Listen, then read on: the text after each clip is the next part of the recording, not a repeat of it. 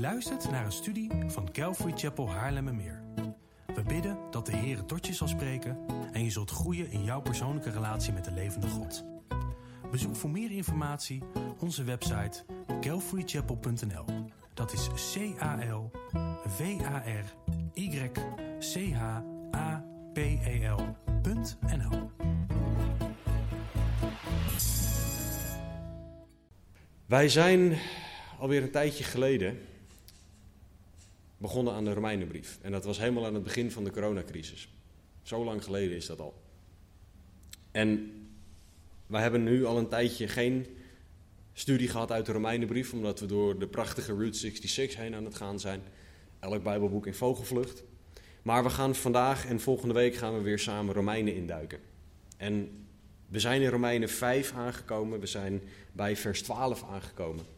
En we hebben tot nu toe gezien dat de mens rechtvaardiging nodig heeft. Rechtvaardiging, recht voor God kunnen staan, is het hoofdthema van de hele brief aan de Romeinen.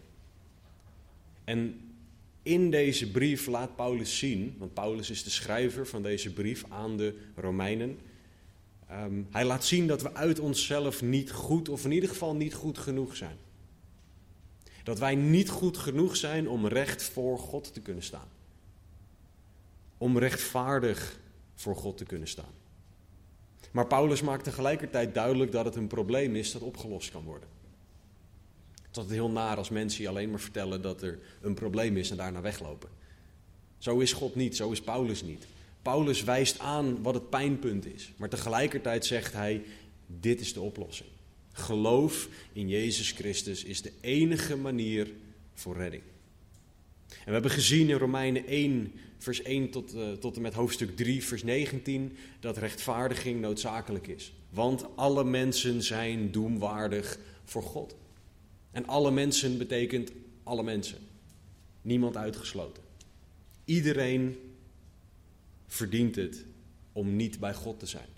Om een eeuwigheid gescheiden van God in de hel door te brengen. Op basis van onze zonde. Maar Paulus stopt daar niet, want vanaf Romeinen hoofdstuk 3, vers 20 gaat hij tot en met Romeinen 5, vers 11 uitleggen wat Gods weg naar rechtvaardiging is. Hij gaat laten zien dat dat alleen in en door geloof in Jezus Christus is. En dat geloof altijd al de weg was. Vandaar dat in, de hele, uh, in het hele stuk in Romeinen 4 Paulus het over Abraham heeft gehad. Om te laten zien dat vanaf het begin geloof de weg is naar redding. Niet werken, maar geloof. En vanaf vandaag, vanaf Romeinen 5, vers 12, maakt Paulus een volgende draai. En hij, hij, gaat een volgend punt aanhalen. Want hij heeft gezegd: nu je weet dat, nood, dat rechtvaardiging noodzakelijk is, nu je weet dat wat de weg is naar rechtvaardiging, gaat hij zeggen: dit is wat rechtvaardiging in jouw leven zou moeten doen. Het effect van rechtvaardiging, ook wel bekend als heiliging. En daarmee gaat hij aan de slag tot en met heel hoofdstuk 8, want vanaf vers 9 gaat hij aan een volgend gedeelte beginnen. Maar vandaag gaan we dus kijken naar, de, naar het begin van het effect van rechtvaardiging in het leven van de christen, specifiek heiliging. En we gaan kijken naar dat onderwerp aan de hand van twee dingen die lijnrecht tegenover elkaar staan. Of eigenlijk de effecten van die twee. Het effect van zonde tegenover het effect van genade. We gaan zonde versus genade bekijken. En welke groter en sterker is en waarom dat belangrijk is. Dus laten we samen lezen Romeinen hoofdstuk 5 vers 12 en we gaan niet verder komen dan vers 15. Dus laten we lezen. Daarom, zoals door één mens de zonde in de wereld is gekomen en door de zonde de dood, en zo de dood over alle mensen is gekomen in wie allen gezondigd hebben. Want totdat de wet er kwam, was er wel zonde in de wereld. Zonde wordt echter niet toegerekend als er geen wet is. En toch heeft de dood geregeerd van Adam tot Mozes toe, ook over hen die niet gezondigd hadden met eenzelfde overtreding als Adam, die een voorbeeld is van hem die komen zou. Maar het is met de genadegave niet zoals met de overtreding. Want als door de overtreding van de ene velen gestorven zijn, veel meer is de genade van God en de gave door de genade die er is door de ene mens, Jezus Christus, overvloedig geweest over velen. Laten we bidden. Vader God, dank u wel. Dank u voor uw woord. Dank u dat uw woord toereikend is, altijd genoeg. Dank u wel dat uw woord perfect is, omdat u zelf zegt dat u uw woord bent. Dus Heer Jezus, spreek alstublieft, u het levende woord, spreek door het geschreven woord tot onze harten. Verander ons, raak ons aan, zodat wij zullen leven naar de genade die u ons gegeven hebt. Zodat wij die genade zullen vastgrijpen en het zullen begrijpen. Heer, doe een wonder. Heer, spreek woorden van eeuwig leven door mij heen. Laat er niks van mijzelf bij zitten. En Heer, we bidden dat u zal doen wat alleen u kan. Heer, dat bidden en vragen we in Jezus' naam. Amen.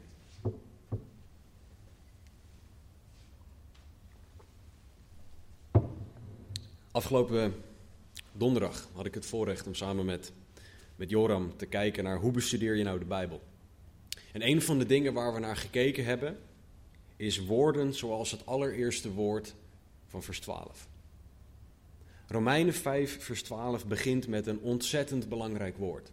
En dat is het woord daarom. Dat geeft namelijk aan dat wat hij gezegd heeft een vervolg krijgt in wat erna komt. Ik doe dit omdat. De reden hiervoor is dat. Daarom is het zo dat. Daarom is een woord wat aangeeft dat er een gedachte is waarop voortgebouwd wordt. Hij geeft een reden voor iets. En hij zegt daarom, zoals door één mens de zonde is in de wereld is gekomen.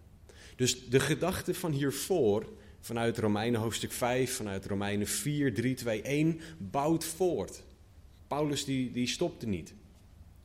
En specifiek vanuit Romeinen 5, vers 1 tot en met 11 bouwt Paulus door op geloof.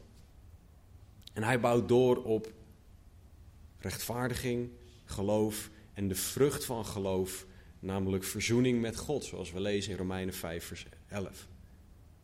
En Paulus die wil dat de mensen begrijpen, dat de lezers begrijpen waar dit allemaal vandaan komt. Dus hij neemt ze helemaal mee terug. Hij zegt daarom, hij heeft het over verzoening in de Romeinen 5, vers 11. Maar hij neemt ze helemaal mee terug naar het begin. Daarom, zoals door één mens de zonde in de wereld is gekomen. Hij gaat helemaal terug naar Genesis. En hij doet dat om het effect daarvan op ons te laten zien. En om het nog veel grotere effect van genade te kunnen laten zien. Paulus zegt, zoals door één mens de zonde in de wereld is gekomen en door de zonde de dood. Hij gaat terug naar Genesis. En waarom is dat nou belangrijk? Nou, omdat hier een aantal aannames in zitten over de Bijbel, over de mens en over God. En het, de allereerste aanname van Paulus, en dat is iets wat voor hem logisch is, maar wat wij moeten begrijpen, is dat voor Paulus Genesis waar is. Dan denk je misschien, wat is dat voor een de-conclusie? Nou, voor niet iedereen is Genesis waar. Niet, niet iedere christen neemt Genesis letterlijk. Dat er zeven letterlijke dagen zijn waarvan God in zes dagen de schepping schiep en op de zevende dag rustte. Niet iedereen neemt aan dat Adam en Eva letterlijk gezondigd hebben tegen de wil van God. En dat er daardoor dood in de wereld is gekomen. Dat wordt allegorisch gemaakt. Dat wordt daar moet, dat zijn wijze lessen waar we van kunnen leren. In de plaats van dat het waarheid is. Dat het is zoals het geschreven staat. En dat wij misschien nog niet helemaal begrijpen hoe God dit gedaan heeft. Maar Paulus neemt aan dat Genesis in elk detail waar is. Paulus neemt aan dat de mens door God geschapen is. Dat de mens keuzes maakte die niet naar Gods wil waren. En dat Adam en Eva kozen om van een vrucht te eten waarvan God had gezegd: doe het niet. De volgende aanname die Paulus doet is dat zonde bestaat en dat God bepaalt wat zonde is. Want Genesis 2, vers 16, 17 God zegt het volgende daar. De Heere geboten mens, van alle bomen van de hof mag u vrij eten. Maar van de boom van de kennis van goed en kwaad, daarvan mag u niet eten. Want op de dag dat u daarvan eet, zult u zeker sterven. God geeft de grenzen aan. En binnen die grenzen is er perfecte vrijheid. Buiten die grens is er een probleem. God geeft aan wat de grenzen zijn. God geeft aan wat zonde is. God bepaalt, niet de mens. Dit betekent dat wij moeten luisteren naar Gods wil. En dat wij moeten aannemen dat buiten Gods wil stappen zonde is. Ongeacht wat wij ervan vinden. Want sommige dingen lijken geen zonde. Leugentje om bestwil bijvoorbeeld. Dan pakken we het in in iets wat mooi klinkt. Of in het Engels een white lie. Dan probeer je gewoon iets, iets lelijks mooi te verven en hopen dat niemand doorprikt. Maar het blijft zonde. Want God heeft gezegd dat. De volgende aanname van Paulus is dat zonde niet beperkt was tot Adam en Eva, maar dat zonde de wereld infecteerde. Want Paulus die zegt, zoals door één mens de zonde in de wereld is gekomen. Dus wat er in Genesis gebeurde, was niet een geïsoleerd incident. Wat vervelend was voor Adam en Eva, maar wat verder geen impact op ons heeft. Er, er is een grote impact daarvan en wij voelen elke dag het effect van die zonde. Kijk maar naar het afbreken van de wereld. Kijk maar naar dat alles meer en meer kapot gaat. En dat mensen zondige dingen blijven doen. En de laatste aanname die Paulus doet, is dat er met de zonde, zoals God aangeeft dat zonde is, ook het gevolg kwam dat God aangegeven heeft. Namelijk de dood. Want op de dag dat u daarvan eet, Genesis 2:17, zult u zeker sterven. Het was niet een dood zoals zij misschien verwacht hadden. Want fysiek stierven ze niet. Adam leefde nog meer dan 900 jaar. Maar toch was er dood. Het effect van zonde is dood. En dat effect is overal zichtbaar. En wat, wat op zich heel leuk is, en hier word ik even een geek, zoals mijn vrouw dat zegt, is dat de wetenschap dat bevestigt. De, de tweede wet van de thermodynamica zegt het volgende: alles breekt af. Uiteindelijk gaat alles dood, houdt alles op. Tweede wet van de thermodynamica, alles breekt af, die mag je onthouden. De wetenschap bevestigt daarmee dat er een einde is aan alles wat we om ons heen zien. En dat alles daarmee onder het effect van de zonde is. Alles wordt minder dan dat het daarvoor was. Het, de wetenschap bevestigt Gods woord. Want het kan niet zo zijn dat dingen beter worden door evolutie, zoals de wetenschap zegt. Nee, ze breken juist af. Er komt, het sterft stukje bij stukje voor stukje. Gods effect van zonde op de wereld, zoals God had gezegd, is zichtbaar om ons heen. En dat zijn aannames die Paulus doet en die zijn belangrijk. Want als wij niet bouwen op het fundament van Genesis, dan bouwen we op een hol fundament. Dan bouwen we op een leeg en op een zwak fundament. Genesis 1 tot en met 11, zoals Stan ook bij de eerste studie over Route 66 aangegeven heeft, zijn de basis voor de rest van de Bijbel. In den beginnen schiep God. Als je kan aannemen wie God is, wat God doet, dan kan je aannemen dat God bepaalt wat zonde is. Dan kan je aannemen dat God degene is die aangeeft wat leven en dood is. Dan kan je aannemen dat God degene is die redding wil brengen. Dat God degene is die goed is. Dat God degene is die Jezus gestuurd heeft naar de aarde. Maar dat begint allemaal in Genesis. En Paulus wil dat wij bouwen op het fundament van Genesis. Zodat wij zullen aannemen wat er in het Nieuwe Testament aan ons onderwezen wordt. Omdat dat doorbouwt op Want Paulus die zegt, zoals door één mens de zonde in de wereld is gekomen en door de zonde de dood, en zo de dood over alle mensen is gekomen in wie allen gezondigd hebben. Wat Paulus in een hele lange, ingewikkelde zin duidelijk maakt, is zonde en haar effect zijn wijd verspreid. Overal is zonde zichtbaar en overal is het effect van zonde zichtbaar. Precies zoals God het had aangegeven. Precies waar God Adam en Eva voor gewaarschuwd had.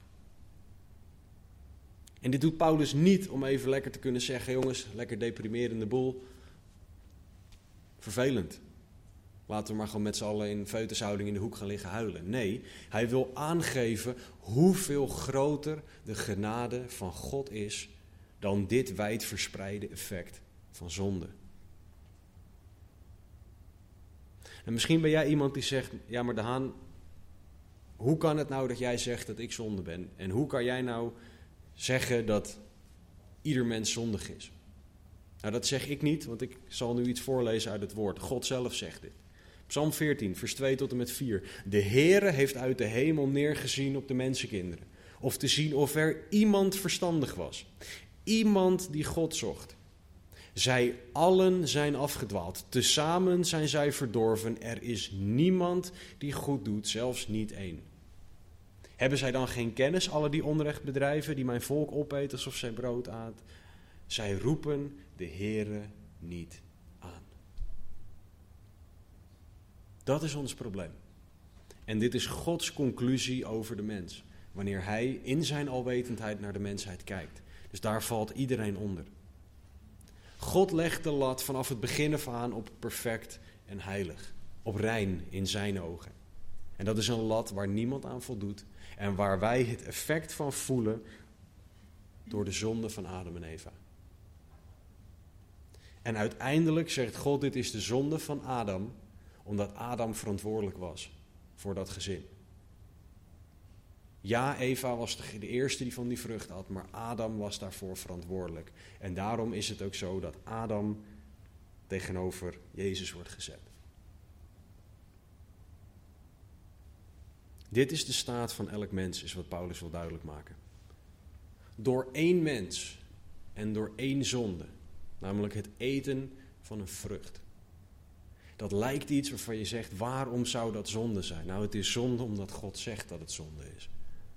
Als dat niet genoeg reden voor je is, dan moet jij terug naar wie God is. Want als God het bepaalt, dan is het zo.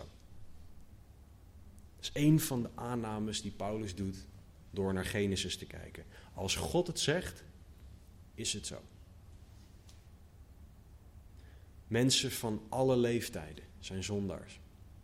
Ik heb het voorrecht om twee dochters te hebben, samen met mijn vrouw. Ik zie vrij snel aan ze dat ze twee zondaren zijn. En dat kan je in elk kind zien, voor de duidelijkheid. Mijn kinderen zijn niet slechter dan de, dan de, de andere kinderen. Maar egoïsme, dingen afpakken, boos worden, niet luisteren naar je ouders. Het zit erin gebakken. Je moet ze juist dingen afleren die fout zijn en dingen aanleren die goed zijn. Het zit in elk kind. En toch houden we van ze. Fantastisch. Wat een zegen zijn kinderen toch. Maar als je naar het gedrag kijkt, naar het hart dat erachter zit, zien we dat mensen van alle leeftijden zondaren zijn die redding nodig hebben. En dit is het probleem waar God genade tegenover gaat zetten. Maar we moeten dit probleem goed begrijpen. Dat is waarom Paulus hiermee begint met het stuk over heiliging. Want hij wil hiermee laten zien dat heiliging door niks anders kan komen dan een bovennatuurlijk ingrijpen van God. Dat begint met geloof in God. Dus Paulus laat zien dat dit de situatie van elk mens is. En dan gaat hij verder, vers 13, 14. Want totdat de wet er kwam, was er wel zonde in de wereld. Zonde wordt echter niet toegerekend als er geen, geen wet is. En toch heeft de dood geregeerd van Adam tot Mozes toe. Ook over hen die niet gezondigd hadden met eenzelfde overtreding als Adam, die een voorbeeld is van hem die komen zou. Wat Paulus hier doet is briljant. Door namelijk helemaal terug te gaan naar het begin, bij Genesis. kan hij laten zien dat zonde er vanaf het begin was. Loopt hij niet aan tegen mensen die zeggen: ja, maar er was nog geen wet. En voor de wet was er dus nog geen, geen zonde en geen dood. Paulus laat zien dat vanaf het begin bij de eerste zonde het effect de dood was voor iedereen die daarmee in aanraking kwam. Hij laat hiermee zien dat zonde ingebakken zit in ons DNA. En daarmee bedoel ik niet dat er een chromosoom is wat je aan kan wijzen als zonde, maar dat betekent dat in ons hart als mensen zit zonde ingebakken. En dat is zo sinds Adam. Paulus laat zien dat er zonde was voordat er de wet van Mozes was. Want het niet doen van Gods wil is altijd zonde geweest. Of de wet nou opgeschreven was of niet. Want God had ook niet een briefje uit de hemel gegeven met een handtekening van God eronder, waarop hij zei: alleen van die boom eten is zonde. Gods uitgesproken woorden waren al genoeg om zonde aan te geven. En ondanks dat er geen wet was, zegt hij in vers 14, toch heeft de dood geregeerd van Adam tot Mozes toe.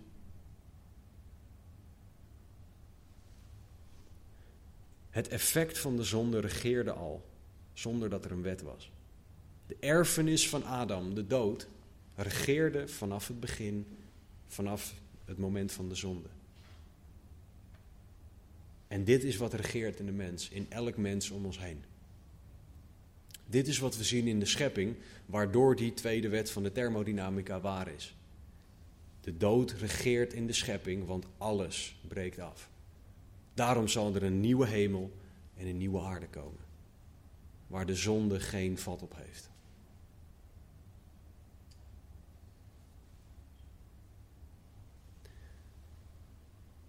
Paulus doet iets prachtigs aan het einde van vers 14.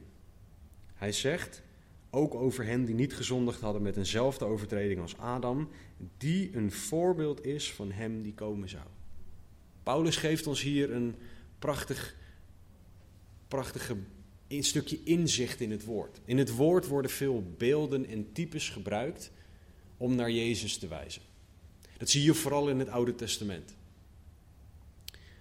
Een, een van de voorbeelden of een beeld die niet naar Jezus, maar naar de Heilige Geest wijst, is olie. Op het moment dat in 1 Samuel 16 de olie over Davids hoofd wordt gegoten, staat er dat de geest van God vaardig over hem werd.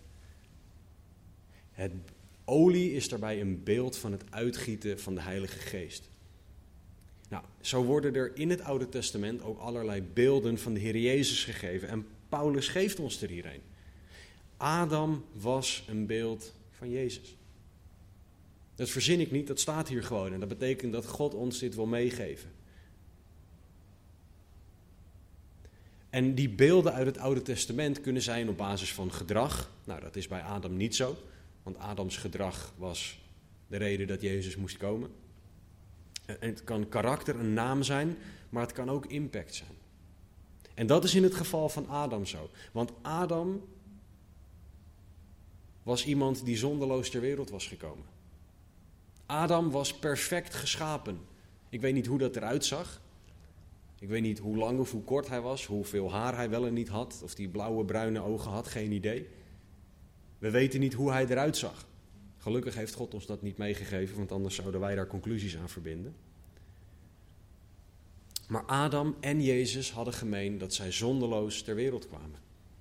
En Adam en Jezus hadden gemeen dat zij een impact hebben gehad op de hele mensheid.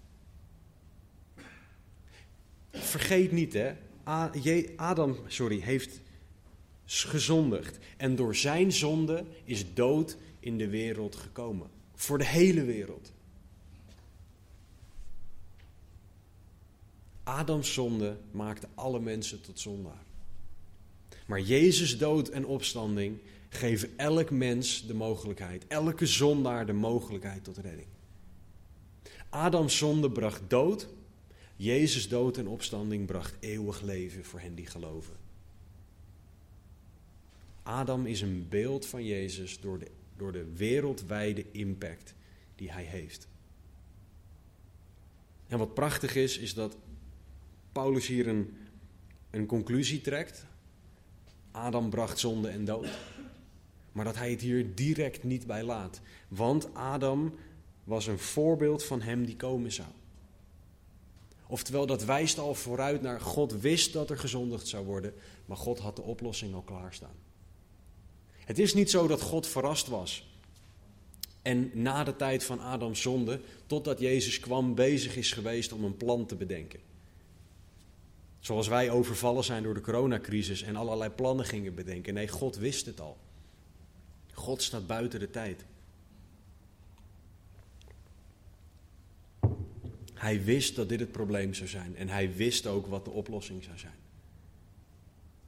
En de reden dat Paulus ons dit vertelt is het contrast tussen Adam en Jezus. En het effect dat dat, dat in ons hoort te hebben. Want waar nu de zonde en de dood regeert, in hen die niet geloven. Waar zonde en dood kunnen regeren in christenen die niet leven naar de wil van God. Mogen wij zien dat het werk van Jezus een veel grotere impact heeft, mag hebben. Als we naar vers 15 kijken, begint Paulus met een van de allerbelangrijkste woorden in de Bijbel. Nog zo'n woord als waar eh, vers 12 mee begon, maar. Hij heeft ons net dingen verteld over de dood en over de impact van de dood. En dat iedereen geraakt wordt door de dood. Maar. Maar laat een contrast zien dat wij moeten begrijpen. In het geval van Paulus hier in Romeinen 5 gaat het over zonde tegenover genade. Gaat het over dood tegenover leven. Dat is wat wij moeten begrijpen. Dat is waarom het woordje maar hier staat. Om het contrast, het verschil te laten zien tussen wat ervoor staat en wat erna komt. Dit zijn van die woordjes waar je op kan gaan letten. Als je die tegenkomt, stop dan met lezen en lees even terug. Vraag je af waarom er het woordje maar, daarom, waarom staat. Of dus, ook zo'n conclusiewoord. Vraag je af waarom die er staan. Lees terug, lees door. En op die manier kan je de context en daarmee de betekenis van een vers gaan begrijpen. Paulus wil dat wij zien waar we vandaan komen. Hoezeer de zonde geregeerd heeft in ons en wat het effect daarvan was. En hoe gezegend we zijn in Christus. Doordat Jezus ons genade heeft gegeven. Want Paulus zegt, maar het is met de genadegave niet zoals met de overtreding. Want als door de overtreding van de ene velen gestorven zijn, veel meer is de genade van God. En de gave door de genade die er is door de ene mens, Jezus Christus, overvloedig geweest over velen. God zet zonde tegenover genade en dood tegenover zijn genadegaven. En dit contrast is zo groot als complete duisternis en het licht aandoen. Het effect van zonde is de dood, het effect van genade is leven. Leven in overvloed, leven tot in eeuwigheid. En als ik leven in overvloed zeg, bedoel ik niet overvloed hier op aarde, maar wij zijn gezegend met alle geestelijke zegeningen in de hemelse gewesten, Efeze 1. Leven in overvloed door genade. Genade is iets wel krijgen dat je niet verdient. De technische definitie. Dit gaat om Gods goedheid, Gods liefde, Gods eeuwige leven, terwijl wij door de zonde de dood verdienen. Dit is wat Jezus mogelijk maakt voor ons. Door onze straf voor onze zonde aan het kruis te dragen van Golgotha. Zijn dood geeft leven.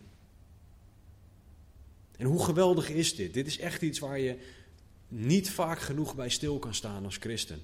Hoe groot Gods liefde is, ondanks jouw zonde. Want het is niet zo dat God naar je keek en één zonde zag. God zag alle zonden die jij ooit zou doen.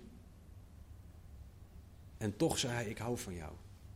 En ik wil voor jou sterven en opstaan, zodat jij eeuwig leven kan krijgen. Adam bracht de dood, die zonde die in ons regeert, op het moment dat wij niet geloven. Maar Jezus brengt leven, zodat wij kunnen leven naar zijn wil. Het klinkt nu alsof je twee pure tegenpolen hebt. Zoals de plus en de min op een batterij. De een is net zo sterk als de ander. Maar dat zou een totaal verkeerd beeld zijn van genade. Want waar zonde sterk is, doet genade veel meer. Jezus heeft meer gedaan dan het ongedaan maken van wat Adam deed. Als hij alleen dat gedaan zou hebben, en ik doe bewust tussen aanhalingstekens, omdat dat al een bizar wonder is. Maar Jezus gaat nog veel verder dan dat. Het zou al mind-blowing zijn als God alleen al onze zonden had vergeven en daarna had gezegd: zoek het maar uit. Dat recht heeft God, want Hij hoeft dit helemaal niet te doen. Hij hoeft ons niet te zegenen, Hij hoeft ons niet lief te hebben. Daar, niemand verplicht Hem daartoe. En toch doet God het. Genade is niet een 50-50 tegenpol van zonde. Genade is altijd meer. Genade is groter dan alles wat wij kunnen bedenken. Gods liefde is groter dan alles wat wij kunnen bedenken. Gods genade gaat verder dan wij kunnen bedenken en heeft meer uithoudingsvermogen dan de zonde. Gods genade is zo groot. En dit vind ik een geruststelling. Want dit betekent dat iedereen met elke zonde altijd bij God mag komen. Ik weet dat het woord zegt dat er één onvergevelijke zonde is. En heel veel mensen vragen zich af wat dat zondige tegen de Heilige Geest dan is. Wat is het werk van de Heilige Geest? Ons overtuigen van zonde, gerechtigheid en oordeel in dit leven. Het zondigen tegen de Heilige Geest is tot aan je dood dat werk afwijzen. Want dan kan je in dit leven niet meer aannemen, Jezus offer voor jou. Dus tenzij jij dat doet, mag je met elke zonde altijd bij God komen. Zal er niks zijn waarvan God zegt, ja jammer. Dat was de 35ste keer dat je gezondigd hebt en ik heb de limiet op 35 gezet. Jammer.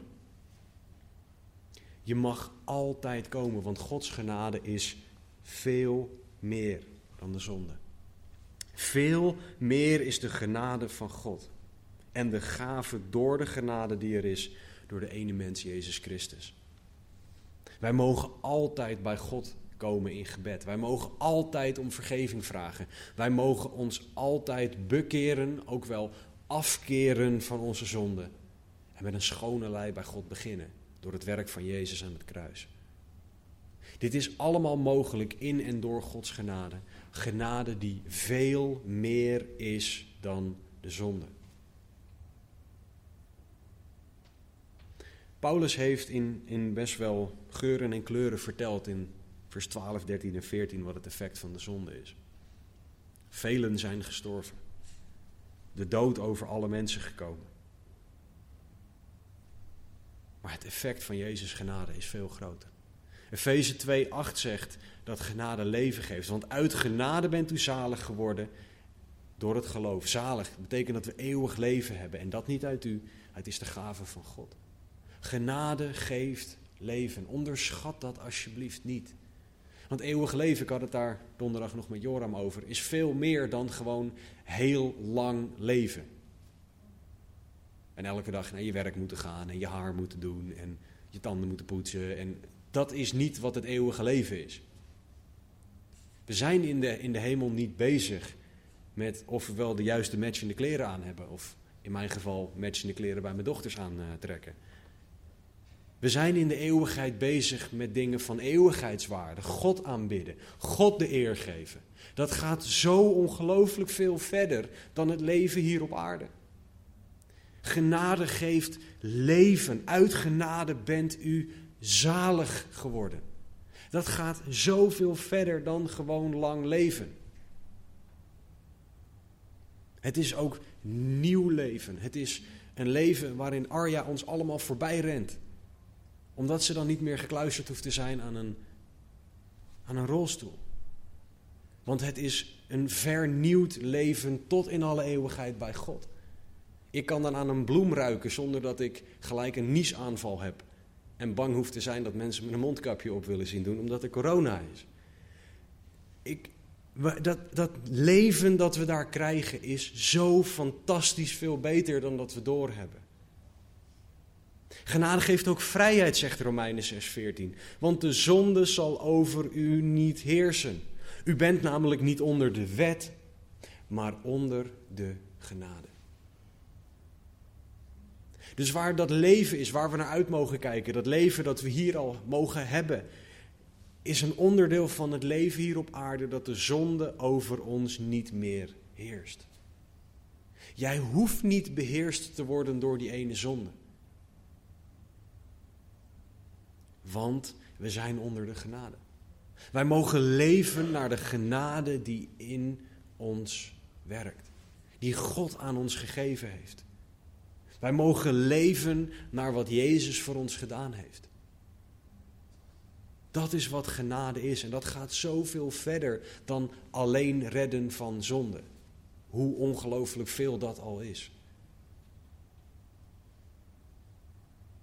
Genade werkt in ons. Dit is echt iets wat een studie op zich is wat ik nu voor ga lezen. Maar luister mee. Titus 2, vers 11 tot en met 14. Want de zaligmakende genade van God is verschenen aan alle mensen en leert ons de goddeloosheid en de wereldse begeerten te verloochenen en in deze tegenwoordige wereld bezonnen, rechtvaardig en godvruchtig te leven, terwijl wij verwachten de zalige hoop en verschijning van de heerlijkheid van de grote God en onze zaligmaker Jezus Christus. Hij heeft zichzelf voor ons gegeven, opdat hij ons zou vrijkopen van alle wetteloosheid en voor zichzelf een eigen volk zou reinigen, ijverig in goede werken.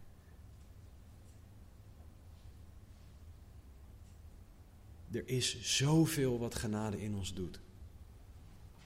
Het leert ons om in deze tegenwoordige wereld bezonnen, nou dat zou eigenlijk al genoeg moeten zijn in de gekte van deze tijd, om bewust en logisch en nadenkend te leven, rechtvaardig, godvruchtig.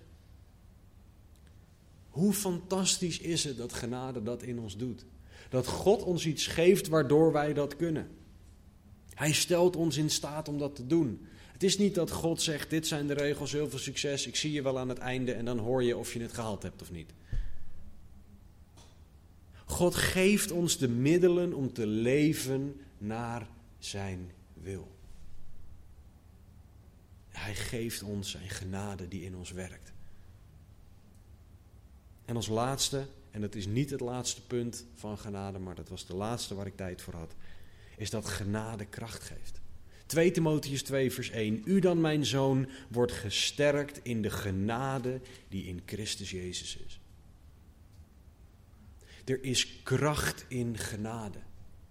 Kracht voor de dag, kracht voor de dingen die wij moeten doen, kracht voor alles wat er op ons pad komt. En dan bedoel ik niet fysieke kracht. Het zou ook wel leuk zijn om in de sportschool te staan, een beroep te doen op de genade en dan even. Niet? Oké. Ben ik de enige die dat leuk vindt. Maar voor alle dingen die er op ons afkomen. Voor alle worsteling, alle strijd, alle moeite is er genade. Er is niks waar Gods genade niet groot genoeg voor is. Want er staat nergens die komma in de Bijbel waarbij God zegt behalve jouw situatie. Zo wil de vijand dat wij de Bijbel lezen. Wordt gesterkt in de genade die in Christus Jezus is, behalve voor jouw situatie. Want nu denkt God, ja, ik had dit niet aanzien komen. Dus hier weet ik het even niet meer. Nee, God zegt, wordt gesterkt in de genade die in Christus Jezus is. Punt. We kunnen kracht vinden in die genade. En deze genade is beschikbaar voor iedereen die gelooft.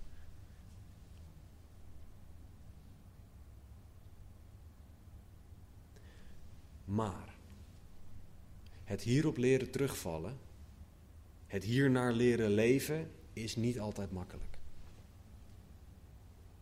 Het beste voorbeeld hiervan dat we hebben is Paulus zelf. In 2 Korinthe 12 lezen we over een lastige tijd waar hij doorheen ging. Hij werd aangevallen door de vijand. Hij had een doorn in het vlees, zoals hij zelf daar zegt. En hij vroeg aan God om, hem, om het weg te halen. En Paulus vroeg God dat drie keer, zegt hij. Nou, dat heb ik in de eerste vijf minuten nadat ik iets lastigs tegenkom al gedaan. Drie keer vragen en daarna vraag ik het nog honderdduizend keer extra. Maar Paulus vroeg drie keer: Heer, haal deze situatie bij mij weg. We weten niet precies wat het is. Er wordt over gespeculeerd, maar de Bijbel geeft ons niet het definitieve antwoord. Maar Paulus vroeg: Heer, haal dit bij mij weg. Deze lastige, pijnlijke, moeilijke situatie.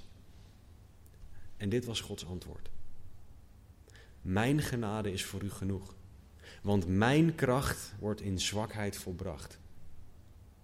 Paulus zegt, daarom zal ik veel liever roemen in mijn zwakheden, opdat de kracht van Christus in mij komt wonen. En daarom heb ik een behagen in zwakheden, in smadelijke behandelingen, in noden, in vervolgingen, in benauwdheden om Christus wil, want wanneer ik zwak ben, dan ben ik machtig. Mijn genade is voor u genoeg. 2 Korinthe 12, vers 9. En we gaan pas erachter komen hoe groot en hoe voldoende die genade is wanneer we in zo'n situatie zitten en wanneer we terugvallen op die genade. Maar je mag dan weten dat die genade genoeg is. Dat het nooit zo zal zijn dat Gods genade op is. Dat Gods genade niet toereikend is. Dat Gods genade het niet kan bolwerken, want dit is te machtig voor God. God zegt tegen jou: Mijn genade is voor jou genoeg. Want mijn kracht wordt, wordt in zwakheid volbracht. Wat leert de wereld ons? Wat leert de psychologie ons? Dat je sterk moet zijn. Je moet, je moet jezelf harden. Je moet stevig in je schoenen staan. God zegt: Mijn kracht wordt in zwakheid volbracht. Paulus' conclusie is: Wanneer ik zwak ben, dan ben ik machtig, want Gods genade regeert dan in mij. Hoe geweldig genade ook is. Hoe fantastisch deze genade ook is. We leren het vaak pas echt kennen in lastige tijden. Maar je mag weten, je mag erop vertrouwen en je eraan vasthouden dat Gods genade altijd genoeg is, altijd toereikend is. Charles Spurgeon, Bijbelcommentator, prediker, heeft gezegd: Deze toereikendheid wordt uitgesproken zonder woorden die het begrenzen. En daarom lees ik dat dit gedeelte betekent dat de genade van onze Heer Jezus genoeg is om je overeind te houden. Genoeg om je kracht te geven. Genoeg om je te troosten. Genoeg om deze lastige tijd nuttig voor je te maken. Genoeg om je in staat te stellen om over die situatie, of om die situatie te overwinnen. Genoeg om je eruit te brengen. Genoeg om je uit 10.000 gelijke situaties te brengen. Genoeg om je naar huis in de hemel te brengen. Einde citaat. Mijn genade is voor u genoeg. Dat is Gods conclusie. De vraag is of wij terugvallen op wat God zegt, of dat wij terugvallen op wat de wereld zegt. Want de wereld wil dat we zelf krachtig zijn, dat we zelf stevig leren staan. Mijn kracht wordt in zwakheid volbracht. Dit is die genade die zoveel verder gaat dan de zonde en de dood. Want de dood heeft een, is een definitief einde, dat stopt. Even de dood zoals, we, zoals het hier omschreven wordt. Dat is gewoon, dat, is een eindig iets. Maar Gods genade gaat zoveel verder. Dat Hij wil ons een eeuwig leven met God. Een goed leven hier op aarde. En dan bedoel ik niet werelds gezien goed, maar geestelijk goed leven hier op aarde geven. God wilde dat Paulus leerde leven vanuit genade, met genade als basis. En dit is wat wij mogen leren van Gods genade. Zonde brengt dood, maar Gods genade. Genade kwam door die ene mens, Jezus Christus. De dood kwam door de ene mens, God schetst een contrast tussen die twee. En heiliging in de mens is dat genade meer en meer gaat regeren in jou. Het effect van Adam versus Jezus is zonde tegenover genade. Jij hebt zo ongelooflijk veel genade ontvangen.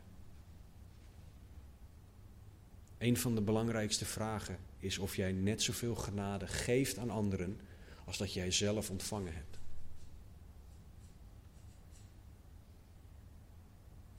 Of vind je die ander irritant of vervelend? En kan je daarom niet genadig reageren naar de ander? Dan heb jij het nodig om Gods genade beter te gaan begrijpen. Want de ander verdient het net zo, zo min als dat jij het verdient om van God genade te ontvangen. En toch hoort genade in jou te regeren. Paulus zegt dat deze genade in vers 15 overvloedig is geweest over velen. En het Grieks wijst hierop iets dat naar de ontvanger gaat in overvloedige mate. We hadden het een tijdje geleden op onze fellowshipgroep over uh, uh, Psalm 23, waar God zegt mijn, dat je beker over zal stromen. Dat is het idee. Zoveel. Het blijft maar komen. Je, je, je kan het niet opmaken. Het blijft maar komen. Dat is hoeveel genade, genade er naar mensen gaat. Gods genade is overvloedig voor allen die het aannemen. De vraag is of jij het aanneemt. Als jij nog niet gelooft, dan is deze genade in eerste instantie reddende genade. God die jou de mogelijkheid biedt om van dood naar leven te gaan. God die jou de mogelijkheid biedt om vergeven te worden van je zonde. Dat is wat genade in eerste instantie voor jou is. En dat is wat jij aan mag nemen van de genade. Doe dat vandaag als jij God nog niet kent, als jij jouw leven nog niet aan Hem gegeven hebt, als jij nog niet om vergeving hebt gevraagd voor jouw zonde. Als jij nog niet gelooft in Jezus als Zoon van God. Voor de gelovigen is deze overvloedige genade een zegen voor elke dag. Iets waar je altijd op terug kan vallen. En je mag net als Paulus leren dat God zegt: Mijn genade is voor jou genoeg, want mijn kracht wordt in zwakheid verbracht. We mogen leren leven door genade en genade alleen. En als we dat doen, zal God ons leven gaan veranderen, ons hart gaan veranderen, om meer op Jezus te lijken.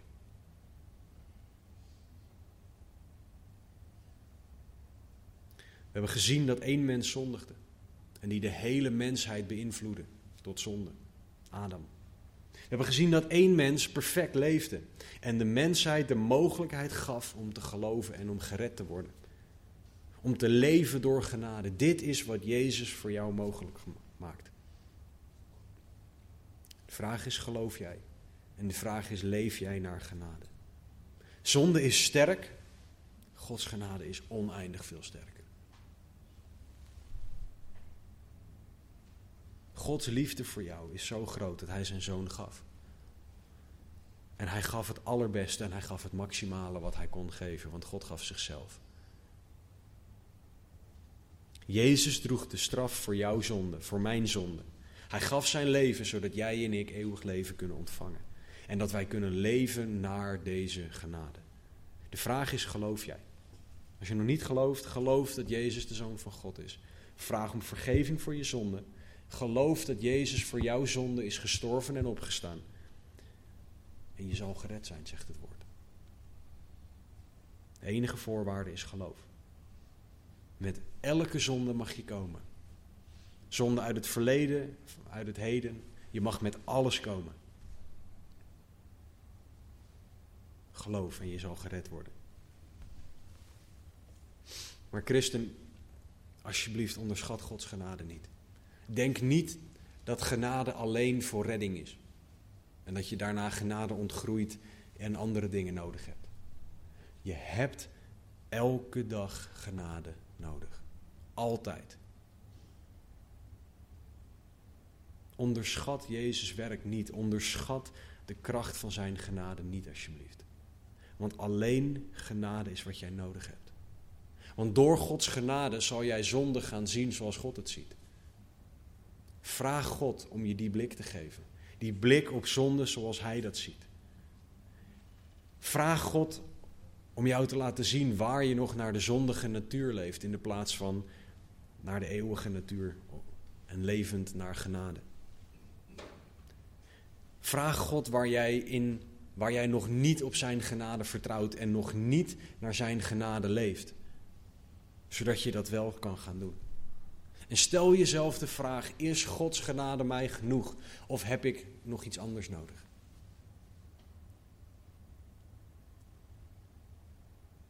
En als laatste vraag: geef jij zoveel genade aan anderen als dat je zelf ontvangen hebt? Leef jij die genade ook naar anderen? Of mag God die genade wel aan jou geven, maar hoef jij het niet door te geven aan iemand die het net zo min verdient als jij? Zonde tegenover genade. Genade overwint altijd. Maar laat Gods genade zijn werk doen in jouw hart. Laten we bidden. Vader God, dank u. Dank u, dank u, dank u voor uw genade. Dank u wel dat u goed en trouw en barmhartig bent. Dank u wel dat u eeuwig leven geeft, dat u geweldig bent, Heer. Heer, dank u wel voor het feit dat u God bent. En dat u omziet naar ons. Naar ons nietige mensen. Heer, ik dank u dat we reddende genade mogen ontvangen. Dat we heiligende genade mogen ontvangen. En Heer, dank u wel dat uw genade altijd groter is. Heer, als we zo avondmaal gaan vieren, Heer, overtuig iedereen van zonde, gerechtigheid en oordeel. Zeker hen die u nog niet kennen. Maar heren, ook hen die u al wel kennen. Laat hen zien, heren, wat de dingen zijn die tussen u en ons instaan. Heren, doe een wonder. Heren, zodat wij zullen vieren, blij zullen zijn, dankbaar zullen zijn voor de genade. En dat wij zullen willen leven naar het feit dat uw genade genoeg is. Dus Heren, doe een wonder in, in ieders hart. Heren, u weet hoe ieder gekomen is. U weet waar iedereen mee zit. U weet precies wat het werk is dat uw genade moet doen. Heren, maar uw genade is genoeg. Altijd. Dus heren, spreek alstublieft. Nadat Jezus een drinkbeker genomen had en gedankt had, zei hij: Neem deze en deel hem onder elkaar. Want ik zeg u dat ik niet drinken zal van de vrucht van de wijnstok totdat het koninkrijk van God gekomen is. En hij nam brood en nadat hij gedankt had, brak hij het en gaf het aan hen met de woorden: Dit is mijn lichaam, dat voor u gegeven wordt. Doe dat tot mijn gedachtenis. En evenzo nam hij ook de drinkbeker na het gebruiken van de maaltijd en zei: Deze drinkbeker is het nieuwe testament in mijn bloed, dat voor u vergoten wordt. We vieren avondmaal vandaag. We zijn dankbaar en blij met wat Jezus voor ons gedaan heeft. En dat wij daardoor mogen leven. Dat wij daardoor genade mogen ontvangen elke dag voor elke dag. Dus wanneer je er klaar voor bent, neem van de elementen van het avondmaal. Het zijn twee bekertjes op elkaar met onderin een bekertje met een matse en bovenin druivensap. Hou een beetje rekening met elkaar zodat we ons netjes kunnen houden aan de maatregelen van het pand qua afstand houden. Maar neem avondmaal. En laat het niet iets zijn wat, wat als een soort. Wat bijna iets depressiefs is, iets naars. Maar laat het iets zijn waarin we ons verheugen. Want we hebben eeuwig leven gekregen. We hebben genade ontvangen van God. Het is iets om te vieren en te herdenken en om blij te zijn. Dus neem van de elementen. Man en vrouw, doe dat alsjeblieft samen. En laat God jou overtuigen van zijn genade. Meer en meer en meer. Het aanbiddingsteam zal ons leiden, aanbid. Maar herdenk, gedenk en vier het offer van Jezus voor ons.